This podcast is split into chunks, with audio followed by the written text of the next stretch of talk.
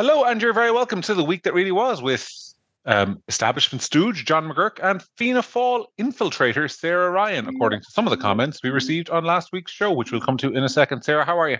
Grant, how are you? I am well, thank you. Um, it's been a, a bit busy week, but before we get to the stuff we're going to talk about this week, I want to address some of the comments we received on last week's show because Sarah, some of the feedback now was fairly harsh. Um, people felt people felt like we had sort of turned tail and run away from them. Um, there were a lot of people who took particular issue, I think, with with some of our comments in relation to the events at Kildare Street, which are now ten days ago, um, where I think we both took the view that look, whatever your views are, you shouldn't be jostling politicians. But somebody said, "Do we read the comments?" We do read the comments, um, and we did read people giving out about Sarah saying people should be water cannoned, and I did read the comments saying that the, the only reason people read Gript is for Ben Scallon and Fatima Gunning and Trace and Matt Treacy and that you know I should go. We read all those comments. We take them on board. Um, Sarah, I'll let you respond to them in a second, but I just wanted to say to people, look. We really appreciate that you listen to this show. We do take your comments on board we understand obviously that passions are running high last week and there's a there's a big area of disagreement on these issues. But at the end of the day if sarah and i aren't giving you our honest opinions folks if we are telling you what we think um, we're no use to you because we just be telling you lies to keep you happy. And that's not what we're going to do. So when you get um, annoyed at what we say we really appreciate it. We do read the comments and we understand that your views are sincerely felt as ours are. Um, and i think it's just that's all we can say to you. We, we, we, obviously a lot of people did agree with us, but for those of you who didn't, we respect your right to disagree. Um, but we're going to just hold our opinions and tell you what they are because that's the honest thing to do. Sarah, do you have anything to add to that?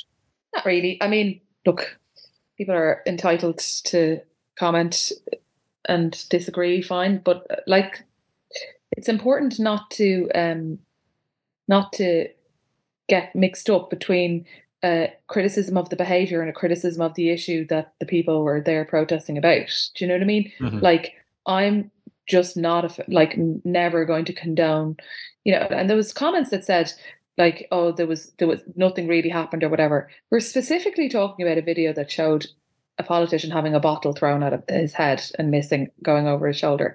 I'm not going to condone that. That doesn't mean I disagree with any of the principles of what some of the people who were there think uh, there was so many different people, rep groups represented there. I couldn't possibly comment on all of them. But like, look, it is what it is. Emotions ran high, as you said, and people disagreed with us. That's fine. That's allowed. We're allowed to do that. Um, yeah, and look, as, uh, their opinion. as bad as things got, at least Laurence Fox wasn't in the comments talking about you. uh, come on, like let's let's let's let's start with that, shall we? First of all, as is, like I follow Laurence Fox on Twitter, and I kind of I, I find him kind of interesting, um, and I think he's right about a huge amount of things that he says. I Dan Wootton, I I don't really like Dan Wootton per, personally because I think you know you and I have discussed this before that like I can have my opinion, you can have your opinion on different things. Let's say uh, trans issues or other issues, whatever. But like I really always, and I'm not saying I get it right every time, but I really, really strive to never be cruel about anybody. Um, and I think that sometimes people who are talking about transgender stuff like can single out people who are high profile in that realm and be kind of be cruel and mean about them. I just don't like it. Um, I think Dan Wootton comes across to me like kind of an asshole. Um, I think he's he, he's over the top. He's cruel about people, and it's just not really my cup of tea. I think he's mean. So, um, However, so I think saying the two of them, uh, just so just to, to briefly get get into it, they were discussing um, a, a number of things, and one of them was this journalist, John. What was her name? Ava Evans. Ava Evans, and he the, the the statement that was made was, "I like who would shag her, right?" And like, uh, I mean, I I think, like, I don't think that it's I, I, t- I, I kind of, I kind of, I'm in two minds about this. On the one hand, I think it's a, it's a gross, crass comment to make when you're absolutely inundated with opportunities to criticize her on her opinions about a range of issues without going down that road. On the other hand, Laurence Fox has come out today, or it was yet I can't remember the time, and he's released a statement saying Dan Wootton has been taken off the radio and, or TV and has been and has apologised. Laurence Fox is refusing to apologize, claiming that it's his freedom of speech, and that you know if he says that he doesn't want to shag a feminist, you know, blah blah blah blah blah, he's perfectly within his rights to say so, and he's right. Like, so I kind of agree with the free speech, and he should. And, and I, you know, I've said on this podcast before, you shouldn't apologize because you know you're like absolutely entitled to have this opinion. I just think that those kind of like phrases are kind of silly and childish and play to a they play to a, an audience that's childish childish and sort of misogynistic and you don't need to do that. It's beneath you. Like you're smarter than that. I wouldn't shag her. Brilliant. Like of course you're entitled to say that but um, like citing your freedom of speech every time you're being crass and childish it's for children. Like it's silly just be, be smarter. You're, of course, entitled to say whatever you want. Argue your points, and I'll defend your right to argue whatever points you want. But I wouldn't shag her. It's just kind of, ugh. I don't know. So, well, so my perspective, my, my perspective on this is, I have been obviously um, sort of I never like to say I've been in the public eye because an awful lot of people, thankfully, don't know who I am. But I've been been around sort of Irish political discourse now for for guts of twenty years, appearing on TV. Ah, you've been in the public eye. Remember that time we went for a drink on Dawson Street? and We were walking along together, and a woman kind of hissed at you. yes, yes, yeah. That that, that does. and that, I was like, "What happened there? Like, what what what was that?" It was during the referendum, and I was like, "Does this happen to you a lot?" It it, anyway, it does. It does. And, and and in fairness and in fairness the reverse happens to me a lot. Like i you know if i i don't go into into limerick or dublin very often but i normally will get somebody or two or three people coming up and saying hello and being very nice and supportive. Yeah. and you get the odd hiss and the odd boo. But in my entire time of being you know having strong opinions and annoying a lot of people no doubt i can't recall anyone ever saying who'd shag him. It's just not a thing that gets said about men um, mm. you know, I'm I, I'm not exactly an oil painting, like you know, I, you know, so it's it's it, if if like you know, I, I don't think women sexualize men in the same way, and it did feel very like her worth as a person is tied up in her appearance, which was yeah, just, and he's thought, and he's trying to kind of row back on that a little bit in his statement that he released. Do you know what I mean? Like he's trying to make it seem I'll find it. Keep going there, and I'll find it because I was like, that's kind of diluting it a bit. Go on. Yeah, yeah. Um, and in terms of the free speech thing, what I would say is that I, I have some relevant insight into this because obviously I'm the editor of a, a, a, media platform. And every week we get lots of submissions in. People send us in stuff um, asking us to publish it. And, you know, all of those people have a right to free speech, but not all of those people get published. And the reason they don't all get published is because maybe their argument has been covered. Maybe I wrote a piece on that last week. I don't need to cover it again. Or, or on some occasions, maybe what you're writing is likely to get the platform into trouble, um, or it's likely to be deeply offensive to somebody, or it's likely to be defamatory. And I don't have a responsibility to publish what you've sent me just because you've taken the time to write it. Although I really appreciate people sending me in stuff, and I hope they'll continue to do so. But not publishing somebody or saying I don't want this argument on the platform that I edit is is not uh, an infringement of your your free speech that's slightly different from the left wing take of, of on, on, things, which sort of encourages people to be denied a platform.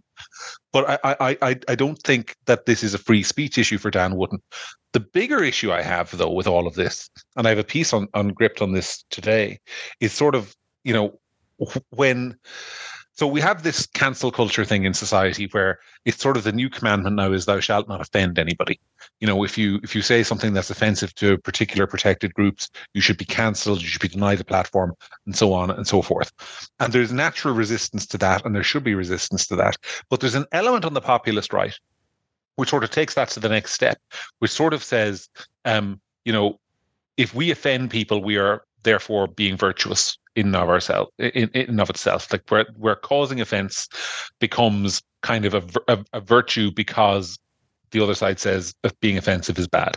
So therefore you should say the most shocking possible thing um, get everyone mad at you on the other side and then turn yourself into a bit of a martyr.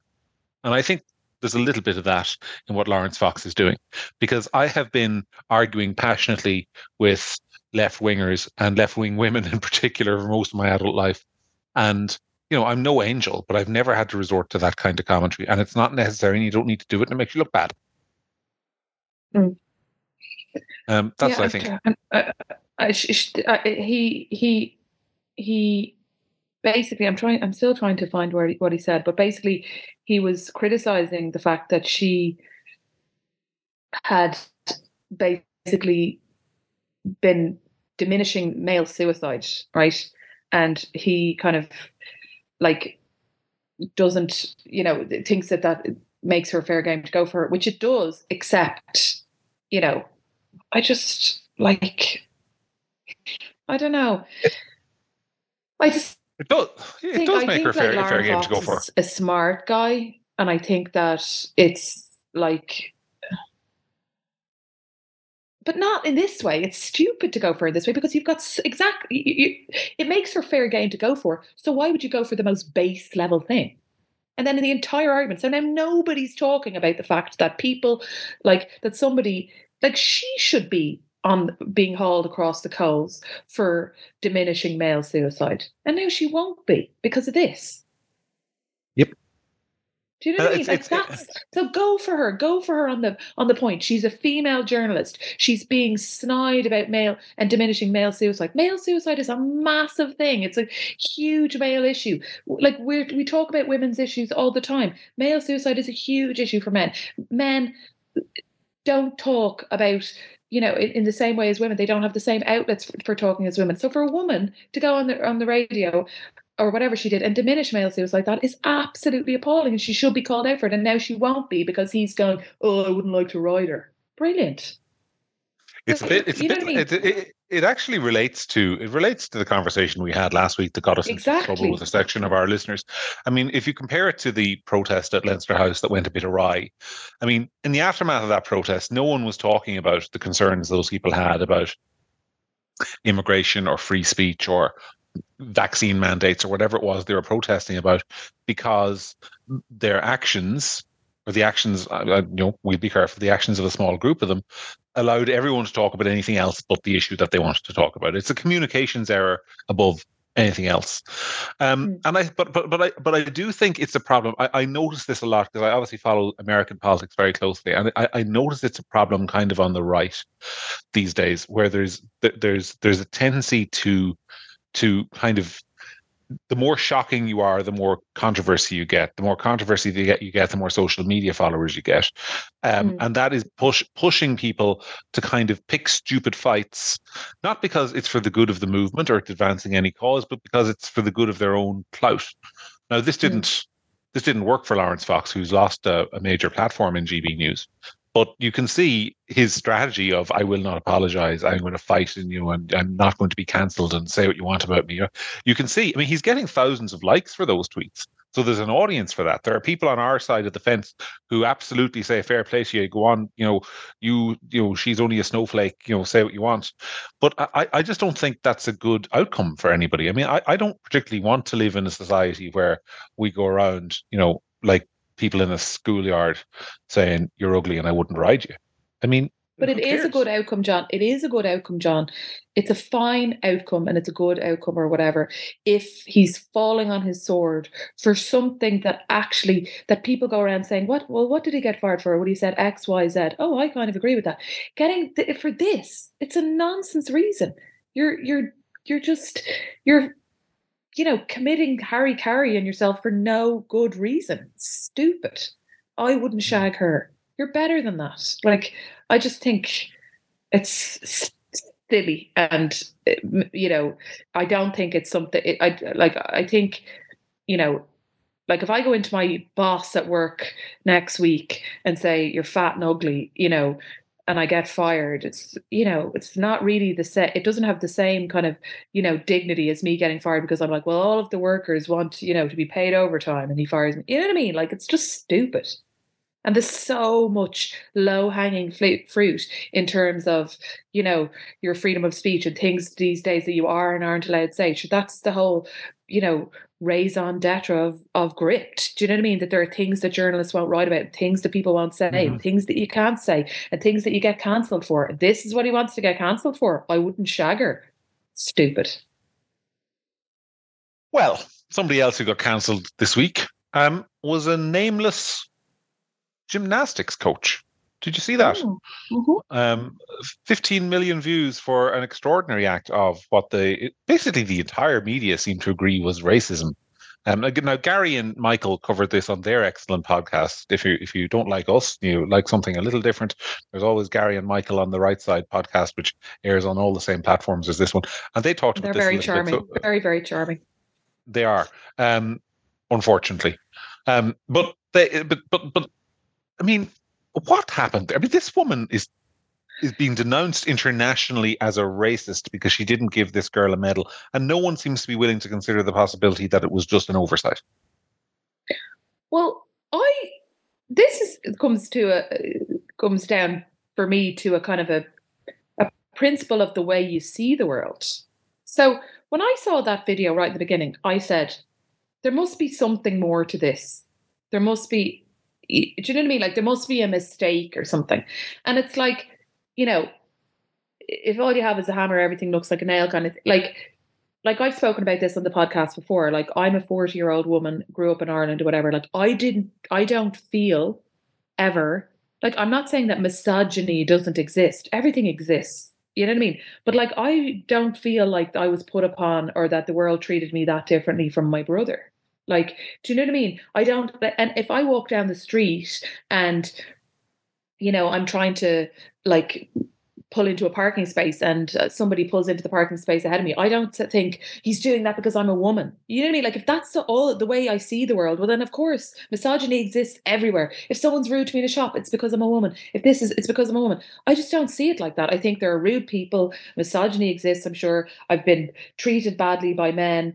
Uh, and you know it is what it is. I've also been treated badly by women. I don't go around with this kind of expectation that the world is out to get me because of my gender and i'm happier for it. And i think that there's a kind of a mob mentality at the moment of like like everything every without any due diligence on the facts without any efforts to you know um find out what the background is or just without giving you know, like people just don't get the benefit of the doubt. Uh, five minutes to ascertain whether or not this might be, there might be more to this. Everyone jumps on it. Everyone virtue signals. You retweet the video. You show, you know what I mean? And like, obviously, I'm not black. I didn't grow up in Ireland or whatever. So it's not my story. But I still think that like ruining or attempting to ruin someone's life or outing somebody as being a racist in such a way is really dangerous without any like investigation or or consideration of what the background to that story might be. You know what i mean? Like use like logically is it possible that a, that a that a uh, gymnastics instructor or whatever the woman is went along a line of people and just decided to show her racism in front of an arena of people by not giving the black person a medal?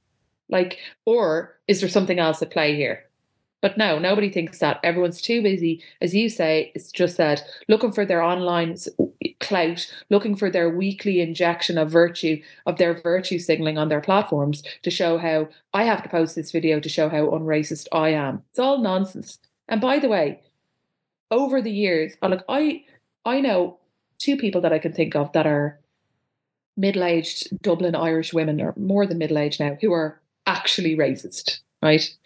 And they're always the first they're always the first to share on their instagrams. Black lives matter uh, like I, myself and keith laugh about it all the time. Like the, this one person in particular that we know. And i'm like she's the most racist person i know. And she's but blacking out her instagram da da da da da. You know what i mean? Like i just unfollowed her at one point because i couldn't be dealing with it. But like this virtue showing things on the internet show you're not a racist is a nonsense. You're just not, exactly, or you are. But yeah, I, I, it's, it's the mob mentality, John. And actually, funnily enough, I watched a really good movie. If anyone has an hour and a half, or not a really good movie, but just a kind of a fun movie last night on Netflix. I think it's called Accused, and it's about a guy in London. There's like a bombing in London, and he is sitting at home on the uh, one evening, the evening of the bombings, and someone who who went to school with there's a photo of the bomber on CCTV footage, and someone basically that he went to school with says this looks a lot like whatever his name is, and then it just goes viral, and he's like kind of outed as being the bomber, and it's all about like he's in the house on his own, and these like vigilantes showing up. It's good, like it's kind of hide behind the couch a bit, whatever. But it has an interesting point, which is that like you know, like outing people for things that they may or may not have done is reckless in the extreme. Say nothing for the fact that even if they are guilty, like the legal, like the legal structures are in place to pursue things. But like just posting up a video of some poor woman giving, you know, medals, which may or may not be, you you may be getting it wrong, is reckless. Like just and and, and it's all for your own personal clout. I just come on. Should be said that for once, for, for once, this was not an Irish generated outrage. The guy who posted the video, I think, lives in the Middle East, um, and that's how it became such an international sort of story. That this was, you know, terrible racism that had taken place in Ireland, and Ireland is a really racist country, and it kind of went internationally viral. And then it was, of course, our own lads got it, and they were at pains to say, "Oh no, no, this is absolutely disgraceful," but it doesn't reflect Ireland. And none of them thought to say, "Hang on a moment." This is nonsense because you can't say that. And once you're being accused internationally, your your your your instinct as an Irish progressive is to say, "Oh well, you know, we're we're obviously improving, and there's still some dark." Yeah, yeah, exactly. I mean, for me, when I I I, I looked at it, I mean, first of all, uh, take all the noise and nonsense out of it. It was uh, uh whoever the coach was, whoever the, this woman was, she did make a horrendous mistake, and I understand. Mm-hmm. Absolutely, why that little girl whatever color, creed, or race she was, would feel horrendously slighted. Um, yeah. And we don't know. We don't know. For example, I mean, you should always consider the possibility that maybe she has in the past been the victim of racial racialized bullying or something like that. So maybe this yeah. is a, a, trauma that sits deep within her, and it could it could have felt it could have felt awful. And it, it, it's right that Gymnastics Ireland should be apologising, and it, it's right that the woman who made the mistake, and I, I, I, for the record, I think it was probably a genuine mistake. It's right that she should feel bad about it because it's a, it's an awful thing to happen to that young girl. But this is life. We live in a world where I mean kids feel awful all the time. I played Gaelic football uh, when I was a kid, um, and I stopped at around the age of 14 because I wasn't really any good. And when you're not really any good, you don't get picked for the team. You spend your whole time on the bench. You feel a little bit worthless, and there's no there's no mm. fun in it. And to some extent, therefore, I sympathise with those who kind of, you know, want to make sports more about participation and less about. Oh, fully. I mean, I have a seven. I, I, he's he's seven next week, and he's obsessed with soccer. Like, and plays for a team in Malahide and blah blah blah blah blah. And you know, this year they kind of streamed them, so he, it was just fun. And then from September they put them into different teams. Now, the gas thing about him is that he's he he was you know he was kind of like we used to kind of laugh. He'd be kind of standing on the pitch looking up at the sky and you know having it yeah, thinking about it, and then maybe he'd run at the ball, but he'd be a bit scared of it and whatever. And then he's just one of these kids who, over the summer, he did the FAI summer camp for football for two weeks. We went to Greece. He, the one of the guys that we know in Greece, actually plays for a Greek team. He was messing with it, and he suddenly got really good over the summer, right? So okay. the team that he's been put in, he's suddenly the best on it, if you know what I mean. And, but like but like the anxiety I used to get about like him being aware that he wasn't good or that he wouldn't be picked for the right team with his friend and it's awful. Like it's so awful for kids. So I absolutely sympathize that they made a huge mistake and that they shouldn't have done that. But that doesn't mean no, you know what I mean? Like it doesn't follow automatically that it's about. Do you know what I mean? Yeah, I, I mean, it's, it's, it's um, one of the things that strikes me now is that in the legal system, there is still the presumption of innocence. So, it, for mo- most cases, if you're accused of something and you're brought before court, there is still, in theory, the presumption that you're innocent, unless you are proven guilty. Um, but that doesn't apply in the culture.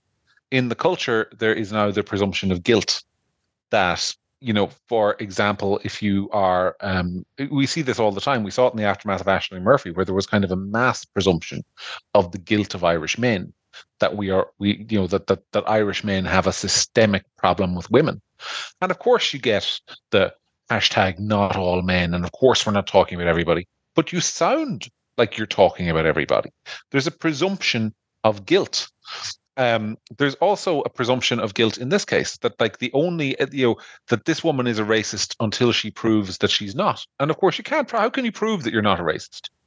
Because as you just said, you know, some people who are very racist will will be the people you would never think are, um, and somebody who's not at all. I mean, I I had somebody say to me this week about somebody who I know very well, who doesn't know the person at all, said, "Oh, that fella is a racist," and the person who said this is a is a a good person, um, in most respects. But I was really offended at them for making that assumption about somebody who they they didn't know, had never spoken to, and is the least racist person that I know.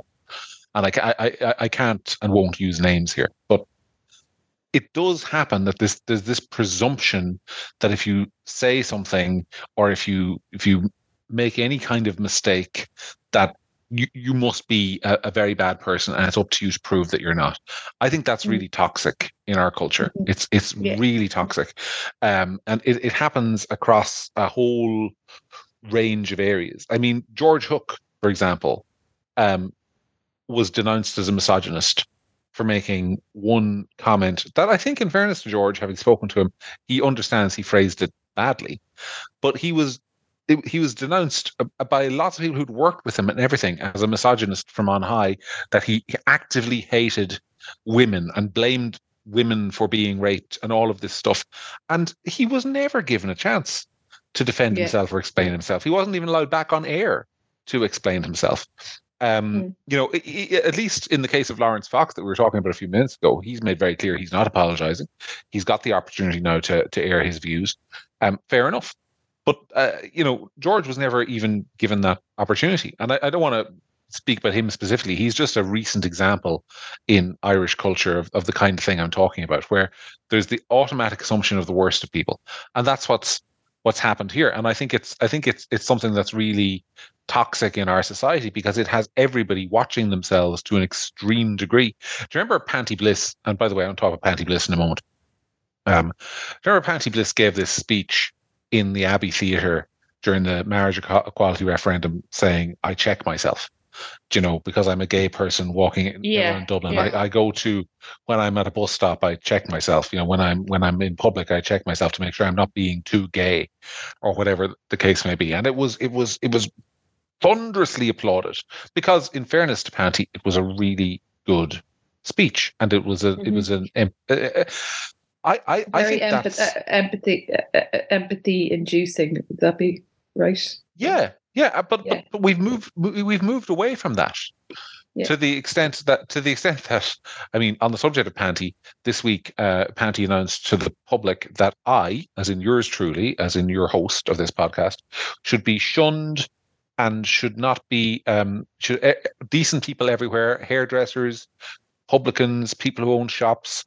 You know, I should be shunned from polite society and basically driven out of anywhere I go into because apparently the protest on Kildare Street that I condemned was my fault. Um, and that's an example. I mean, I, I, once again, like I have to prove apparently that I'm not a Nazi, and he, yeah. she, whatever Panti identifies as these days, doesn't have to prove that I am. That's the kind of cultural environment that we live in, and that's what this woman was a victim of as well. She is a racist until she somehow proves that she's not. Um, I think that's toxic and disgusting, frankly, because I think it's fairly obvious to anyone with a brain, as you said, that if she was a racist, most racists aren't dumb enough to do openly racist things in front of huge crowds of people who aren't racist, which is is what is alleged to have happened here. Um, so it's uh, yeah, it's it's it's just all very depressing um, and very unfortunate. And, and and once again, I think based on all the, the the coverage of it I saw, we had the entire Irish media running with this narrative, and we had a huge swathe of the public. I don't know whether it's a majority, minority, but I think it's probably a majority of those viewing who who just said, "What's this about?"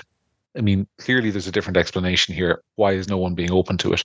But it doesn't matter because once you're in that media bubble, you just run with the condemnation, and you know it's the it's the. You know what it reminds me of? It reminds me of the the Carlow school case all over again.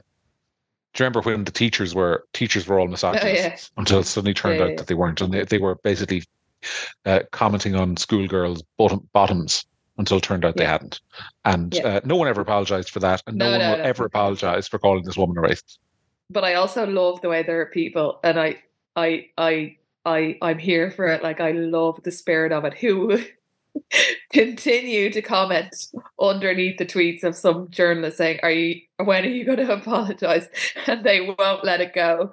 They won't let it go, and I I love it. Like I just love it. But like just just the, the dedication that they have to that cause. I I'm if you're listening and you're doing that, I'm I admire you. Brilliant. Well, on that, I, I spoke. I, I, think I was the only. I mean, I, and you know, there aren't many things in in you know that I, would say absolutely proud of. But I am proud that that week I was the only journalist in sort of the national media, if you can call it the national media. I think you can, who was skeptical of the story publicly and who spoke to the teachers in the school. And I can tell you the teachers in the school had the most horrendous time because, first of all, there are only a small number of male teachers in that school. Um, secondly, there's there's only two male PE teachers in that school everyone in that community was whispering about who it was that was looking up the young ones. The the teachers concerned are married with young kids. It was horrendous for them, and nobody thought about this at all. It was just, oh yeah, these men are toxic misogynists. You know, they're eyeing up uh, your daughters.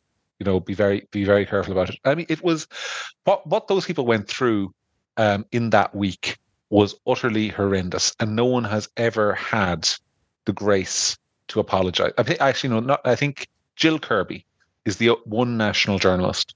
She's a business columnist for I think the Times, who um, who has had the grace to say sorry about that. The rest of them, and that includes some very senior household name journalists, mm-hmm. have never so much as acknowledged that they got that one wrong. And politicians um, as well. Don't forget the politicians. Aodhán Ó Ríordáin, um, I remember specifically. Um, I mean, I'm going to call him out on it. I mean, yeah. holier than ho- the holiest of the holiest, the Archbishop mm. of Clontarf himself, who uh, never had the good grace to say, I got that one wrong. Um, and never will have the good grace to say he got that one wrong. Um, you know, that's that's just who he is. Um, but you know that that uh, but, but uh, you know the, the the the case of the the case of the racist gymnast coach um, is very much in that in that sphere. Um, yeah. And you know, if, if, if she happens to listen to this podcast, I'm, I'm uh, presume she's not, but if she ever happens to speak, you know, you have our sympathies because I think you made a very bad mistake. But there's absolutely no evidence for the condemnation that's being thrown at you. Um, yeah. Anyway, speaking of politicians, new opinion poll out this morning. Yes. What did you make of it? Um, Sinn Féin up again. Um, I think Mary Lou kind of did a bit of a press tour the last week or two, so um, she's back um, following an illness. So I think that that's probably helping them. But I, I, think these polls are interesting in that they're not interesting, if you know what I mean. Like this two two points here, two points there, whatever. But nothing ever really changes. There's a kind of a, a consistency to them now that sh- sh- should isn't, but should have been a worry to Fianna Fáil and Fine Gael about two years ago, but they don't seem to be perturbed by it at all. So we can only assume that um, they're not reading them, or I don't know. But um, so, yeah. So I, I want to highlight some stuff in the poll that I think isn't getting enough attention. Um, okay. So obviously the poll, the poll at the at the the overall figures, Sinn Féin are on thirty four percent, but right. I'm I'm intrigued by the figures amongst eighteen to twenty four year olds and twenty five to thirty four year olds. So, um, I mean the the figures are basically identical uh, for both age groups. There's like a one percent difference, but basically amongst that age group, um, Fine Gael and Fianna Fáil are on 12% for Fianna Fáil in the 18 to 24 year olds, 9 in the 25 to 34 year olds, 11 for Fine Gael, and 15 respectively in those two age groups. Sinn Féin on 44 and 43, and independents and others actually on 24% amongst the youngest voters and 26% amongst the 25 to 34 year olds. Amongst people under 34, either Sinn Féin or independents are piling up almost 70% of the vote between them in this yeah. poll. So, so, like that's a huge chunk of the of, of the young vote. I mean, everyone will talk about Sinn Féin getting forty four percent, right? That's that's or that's a big share. But independents and others, the people who aren't voting for any of them, amongst the youngest voters, they're at over a quarter of the vote, um, which just tells me. I mean, Irish politicians, aside from Sinn Féin, are not talking or, or, have zero relevance almost to the youngest voters in the country. It's it's it's it's an extraordinary indictment, I think, of the political system. Um, I mean, as you get older, obviously Fianna Fáil and Fine Gael support grows. But I put that to you, Sarah, as somebody called you last week, a scion of a Fianna Fáil dynasty. That like that is a dynastic vote. That is that that that is people who who have always voted Fianna Fáil and really don't actually know that you're not allowed to vote for Fianna Fáil. Sorry, that you're allowed not to vote for Fianna Fáil. Do you know those people? They're they're out there, and they're for Fine Gael as well. People who actually. I remember when I ran for election in 2011. Like I remember distinctly meeting one voter who I think was really under the impression that they actually weren't allowed. They they actually were allowed to not yeah. vote for. I think it was Fine Gael. Um. So so there's so I, I, like those two parties' decline is really stark when you look at the the younger voters. And we're not talking here kids, we're talking people 34 years of age and younger. So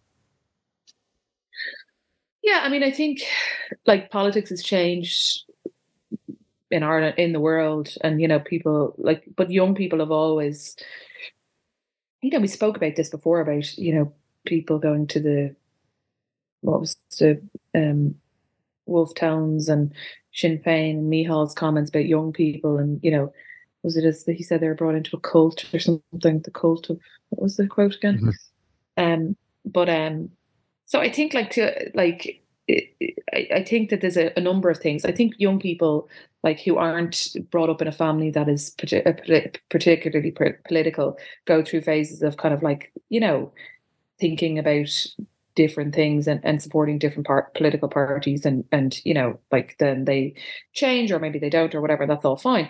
But i think that also what you're seeing there is that there is a generation of of people who like aren't having their needs met by the current government whether it be housing whether it be something else. And um, are gravitating towards somebody who seems to be speaking their language. And it's interesting that, you know, that, that such a large percentage, like 70 odd percent of young people, are going towards Sinn Féin or independence when nobody is trying to court and seduce, for want of a better word, that vote group more than Fianna Fáil and Fine Gael, and they're getting nothing for it. Meanwhile, alienating, you know, their core vote slowly but surely over the last few years you know, I always said that like the direction that Fianna Fáil was taking was kind of like, you know, practically ringing up Una Mullally and asking Una what who she wanted Fianna Fáil to be, and and you know, that's a vote that's never going to vote for you. You know, long term, that's not your. They're not going to vote for you. And so mm-hmm. trying to court that vote all the time is a death is it hiding to nothing. And it and it is. And you know, like Fianna Fáil, like polls could be up, down, and up to and down to or whatever, but like Fianna Fáil has been stagnating stagnating for a long time. And, you know, that's not just because of young people, but you know, young people if people for like it's not it's it's also to do with the timing. Like people can be you know Sinn Féin and I'm young and I want this and I want that and whatever for a while. But you're talking about people now who like are reaching into an age where they may have voted for four general elections and never voted for you. Do you know what I mean? Like that's mm-hmm. that becomes a pattern that's hard to break like if you sat down at your first general election and said, "Oh my God, Fianna Fáil ruined the country and Fianna Fáil did this, and I'm never voting for them," and now you voted in multiple elections since. I'm not going to do the maths off the top of my head because I can't remember what years the election was, but you get my point. You you develop a pattern where the idea that you know and, and and what you see is like that there was a that that exact thing happened to Sinn Féin voters that's why there's people over a certain age who are way less likely to vote for Sinn Féin because they couldn't imagine voting for Sinn Féin because mm-hmm. they have years of saying well I'll never ever ever I mean I've been canvassing since I'm literally four years of age and you know, I can remember for years knocking on doors and people saying, well, whatever happens, not Sinn Féin. And they were always of a certain age they'll spend their life actively voting for anyone but Sinn Féin. But what Fianna Fáil and Fine Gael have done are starting to do now, I think, and the concern is that they're creating a generation of people who'll do the same about them.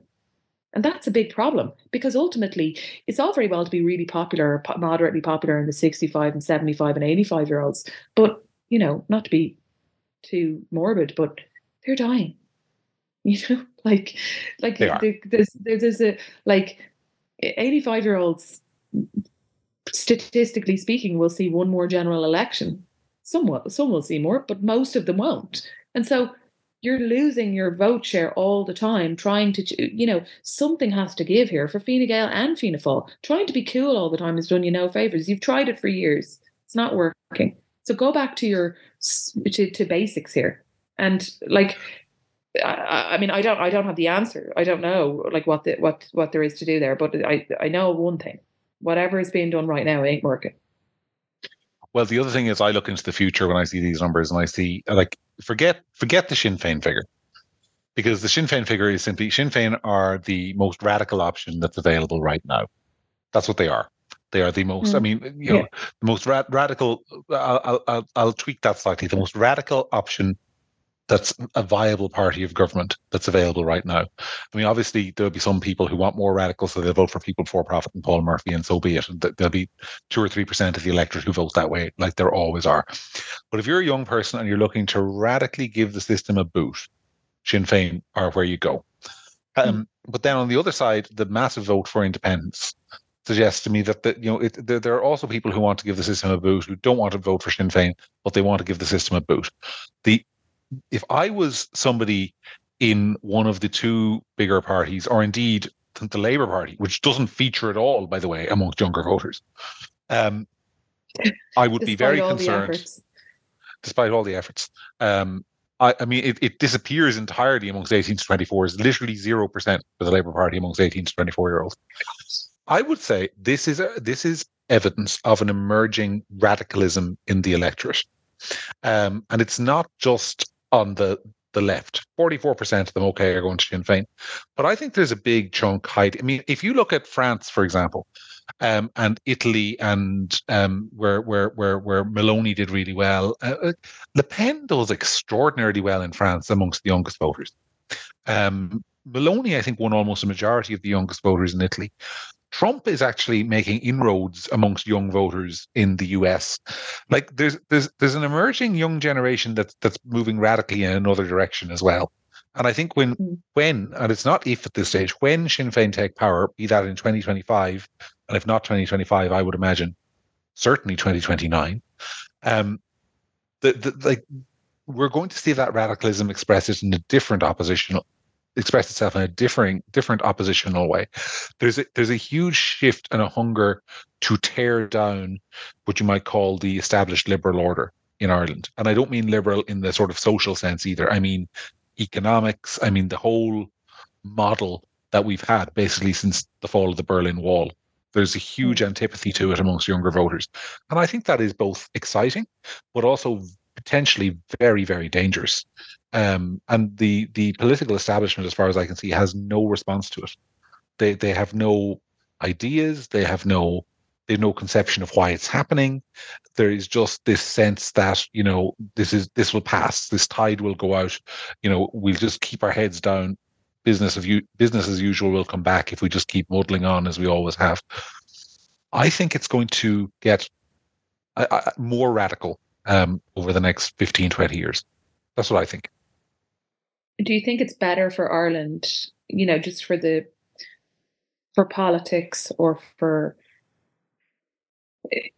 you know, like let's take away the potential like policy, the, intro, the introduction of policy. Do you think it's better for politics in Ireland if Sinn Féin get in this election or not, next election or not? I think it's better for Fianna Fáil and Fine Gael if they do. Yeah, I, mean, I, I, don't. I, I mean, it's their one chance really to rebuild an opposition. I think, um, because if if it goes on, uh, those parties could be destroyed. Uh, I mean, I, I, like I don't see. I mean, I have the greatest respect for any young person who's involved in politics, and obviously I see Ógra Fianna Fáil and Ógra Fine Gael plugging away. But when I was young and um, involved in youth politics, we were all oddballs then, and you're all kind of oddballs now too. And I, I don't say that it's okay to be an oddball, but you don't think you're involved in, in in youth politics for one of those two parties and think you're representative of your generation because you're not. Um, that's just the, the bottom line. Um, and I think their only real chance to get that generation back is to is to formulate an alternative policy arrangement to um, to Sinn Féin once Sinn Féin are in power um, and be the voice, become the voice of that youth radicalism in a way that they can't be at the moment. I think I think it goes on another election after this one, and they muddle on and they put a government back together. Mm. I think they're in. I think they're in genuine a genuine risk of, um, if not extinction, then going the way of the Labour Party and becoming a, a minor factor. And Fianna Fáil and Fianna Fáil Fine Gael people don't seem to think that's possible. You talk to them, they, they don't think it's like, oh, we have the organisation, we have. You look around the country, your organisation is ancient. Your your cumann meetings are, are you try to find dark hair in a cumann meeting or a branch meeting. It's not there. Um, you know, you're you're. I remember uh, in 2002 election, I remember canvassing in Cavan Monaghan for Rory O'Hanlon, um, who was a very senior politician at that stage. He was became Ceann Comhairle, I think, after that election. Um, and like there were armadas of people out campaigning for, and they, they, they it wasn't for him. It was it was the Fianna Fáil machine. Yeah, yeah. The Fianna Fáil machine doesn't exist anymore anywhere. Um, I mean, maybe there's there are individual politicians within Fianna Fáil or Fine Gael who have their own political machine, maybe. But, but the, the, the institution has dropped off. Yeah, yeah. Yeah, yeah. The institution. I mean, you're, you you know this. Your father um, yeah. w- was elected for years in, in what is now Dublin Bay South, um, and has gone through many. There's, I mean, he had a big organisation. Um, there was a huge, big institutional Fianna Fáil movement in that constituency. Like, I, I, I don't mean to uh, to to offend your honour as a Fianna Fáiler, but it, it's not there anymore. No, but I, I, don't think that's a Fianna Fáil. I don't think that's a Fianna Fáil phenomenon. I think that that's a Fianna Gael one as well. Um, I think there's, there's loads of problems there. I think you're right in the sense that, like, when I think about, you know, and uh, you know, like young people who are involved in politics, it's it, it it's it's lovely. Like, it's wonderful. I had, I I was. It's great crack. You meet friends for life. You know, I anyone I know who's joining or starting college, I, I always encourage them to do it. Some do, some don't, whatever you're right that it's not representative, you know, whatever, but it's it's fun and it's you know there's a bit of crack and people buy you drinks and you know there's kind of whatever and you go out canvassing and you have a bit of crack.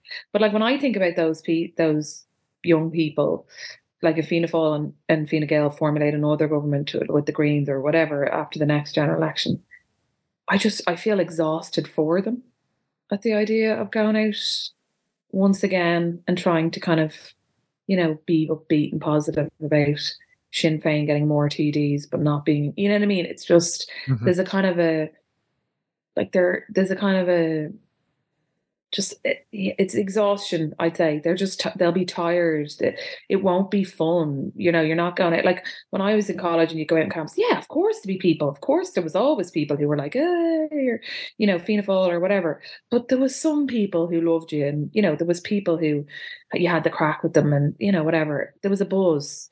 I don't see how there's any buzz after another general election you know going out and saying you know, and it's, something about it. I, I, like I'm not a Sinn Féin voter that's well established, but there, there's a part of me that just thinks, you know, maybe it's best to just get get on with this. And you know, if Sinn Féin are going to be in government this election or the next election, maybe it's time to just, you know, let that happen and let the parties recover and let the parties, you know, start to kind of reconfigure and think about what they stand for or who they want to be or what you know what kind of Ireland yeah. they want to represent. You, you you probably have more faith in that happening than I do though because I mean I, I look at Fianna Fáil and Fine Gael and I, I don't see any I, I really don't see where any kind of intellectual spark is going to come from. I, I, don't. I mean, you look at Fine Gael this week. Charlie Flanagan is retired. I think he's the. I mean, uh, uh, somebody said during the week that if you if you go across the southern half of the country, sort of Kilkenny, Carlow, Wexford, lots of Cork, Tipperary. Like there's only one Fine Gael TD that's actually standing for re-election. All the rest of them mm. are standing down. I, I don't think that's a coincidence. It's not that they're all old. I mean, John Paul Phelan, who we both know and respect, I think, is a very young man who is just yeah. packing it in because he's sick of it. Yeah. Um, and I, you know, I, I want to emphasize there, I'm not putting words into John Paul's mouth. I'm not saying he's sick of Fine Gael, but I, I think he's he's had enough of of the political grind. Put it that way. Um, yeah. Like the energy. And I think when you're in politics, and certainly like I noticed this, and I've spoken to people who were former Fine Gael and Fianna Fáil TDs. Um, now when you're in it, you think it's the whole world. You know, you think it's like this, like every nothing that happens that's important doesn't happen. You know, in politics because it's the center of the universe. And the reality of it is that for a lot of people who live in Ireland, it isn't. And I have know people, very very good friends, who don't engage or think or talk about politics ever who live their lives with a very, very you know, cursory glance at who's in power, who'd be able to name the Taoiseach, but wouldn't probably wouldn't be able to name any other minister, or you know, most of the time don't know what's going on and don't care, and they're happy out. And I think that you know, if you've been in politics like Sean Paul or or, or John Paul and other people, that I know who've left politics, like they realize that you know there's there's other things in life. Like politics is great, but you know, you know your family is more important. Your you know your happiness, your health. What you know these things are way more important. And you know you can be in politics for a while. You can serve. You can do the work you want to do, and you can move on to something else. And you don't have to you know stick with it forever. And I think that there there's people who are brave who say, yeah, I've done this, but I've had enough, and they're right to do that. Um, I don't agree that there's not. I would say that in Fianna Fáil, there's, you know, I'm not going to start naming names because I don't want to put words into people's mouths or act like they've spoken to me about it, which they haven't. But I think that there are people in Fianna Fáil who are very bright and do have, you know, like huge capacity to come up with you know policies and and and ideas that are not getting any airtime at the moment and i think that that's a leadership issue in Fianna Fáil. I think that there's it's difficult to for some people to, you know, get a name for themselves because they don't have the necessary relationship with leadership with the party. Mm-hmm. Anyway, speaking of the leadership, that would be different. Speaking of the leadership of the party, though, I mean, talking about intellectual spark. I mean, the man basically came out as far right activist this week. what, what if, no, I, I, finish, finish. I always knew he had it in him, John. Yeah, he he yeah. he, uh, he he now says it's going to be a very very difficult budget because of all the extra people in the country. Um, which is extraordinary because if if you or me went on um, RTE prime time and said that, you'd have people screaming that RTE uh, shouldn't have platformed uh, such hateful far right rhetoric, and yet there is the Taoiseach of the country saying it. The CSO figures came out this week, by the way. Um, the population has increased by about ninety seven thousand since this time last year. Uh, of that, seventy thousand of the increase, uh, the CSO says, is a result of immigration, and twenty percent is twenty thousand is 20,000, about 20% as well, is the result of natural growth, i.e., more births than deaths amongst Irish people. Um, mm. So, I mean, I, I, I mean, you know, I, I don't know what he was thinking in saying that, even from a purely political standpoint. He's basically saying, yeah, uh, immigration, which we say is great and necessary, is costing everyone money, and it's going to be a difficult budget as a result of it. But I also thought it was it was it was fascinating to hear him talking like that. And it was also very ironic because we've had so much, you know, you know, say that six months ago, and you'd be called uh, basically a far right activist for saying it. Um, well, I'm so, old enough to remember when I was old enough to remember when you know you had to something had to have been at least five years old before you were able to say you're old enough to remember. But now it's six months. You yep. know what I mean? Like, like six months ago, if someone had gone on TV and said, there's too many people. This is going to cost. This is going to have an impact on resources that were racist. Yep. Like, uh, he's right in uh, what he's saying. That's fine, but but it's just it's it's you know I don't know rules for thee and not for me. Why are you? Why is that okay to say now when it wasn't six well, months I, ago? Well, I think actually this is a bigger issue for Fine Gael than Fianna Fáil because Fine Gael have been in, in government since 2011. And in fairness to Micheál Martin, I think if he was pushed on this, now no one asked him about it because I think there was a sense in the media we don't want to amplify these comments, so he wasn't asked about it. But I think if he was asked about it, he would say that he was talking about the last decade more than just the last year because the population has increased. But I mean, first of all, you're bringing more people in when you've already got an infrastructure problem. And secondly, we have an infrastructure problem because the party that has been in government since 2010, 2011, that election has basically underinvested in um, schools, hospitals, roads, you name it, to the extent that we can't cope with the number of people we already have. So it's either um, these problems are a result of immigration, which is bad for Fine Gael and Fianna Fáil, or it's because these problems are a result of sustained underinvestment in the sort of I'm not talking about public services, but I'm talking about the infrastructure you need in the country to cope with the number of people you have, which is Fine Gael problem and partially a Fianna Fáil problem because they caused the mess that caused austerity in the public's eyes. I know you might dispute that, but uh, so I, I think it's a really toxic issue for them. That's one of the reasons why immigration is a really toxic issue because if you start talking about the number of people in the country being too great, it's either immigration or it's that you messed up by not building enough houses. Mm.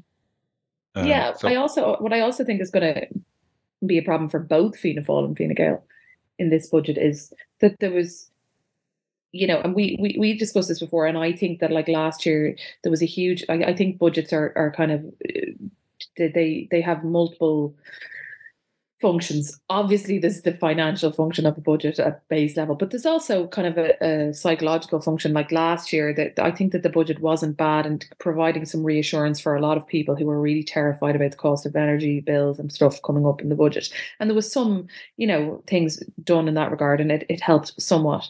But I think that there was too much. Um, I think that they're going to because they've created a rod for their own back in the sense that there's a huge amount of self congratulation about surpluses and how much money we have, and then to come out and start saying, "Oh, you know, it's going to be hard because there's more people." Mm-hmm. But last year you were talking, you were all patting yourselves on the back, saying how great it was that you had a rainy day fund and so much extra money, and the ta- the tax take was, you know, what was the figures again? Remember, it was like double, triple what was ex- what was forecast, yeah. and everything is wonderful and everything is going so well. You can't do that and then come back and say, oh well, you know, guys, brace yourselves because there's more people now, and we're this budget is going to be tougher. Like, yeah, when, those two things can't exist at the same time at the same time as people are i mean forget immigration but people are paying two euro at the pump for a liter of petrol. Um, it's uh, it, like it's uh, they they are in significant difficulty because they've ramped up expectations of how much money there is, and at the same time, lots of people are struggling, and there isn't enough money to to to even touch on alleviating people's struggles. Mm. Anyway, I think we'll leave it there. Just some housekeeping for people uh, who, if you've made it this far, and many of you do, as I know. Um, next week we will be joined by Senator Ronan Mullen um, for a chat. Uh, he had hoped to join us over the summer, but he, you know, just various things came up and wasn't able to to be here, but we're looking forward very much to that. And we'll have other guests in the weeks to come because we've been a bit low on, on guests recently. Uh, so we'll fix that. But I think from for now, um, until then, from Sarah and from me, thank you very much. Goodbye. And that, as ever, was the week that really was.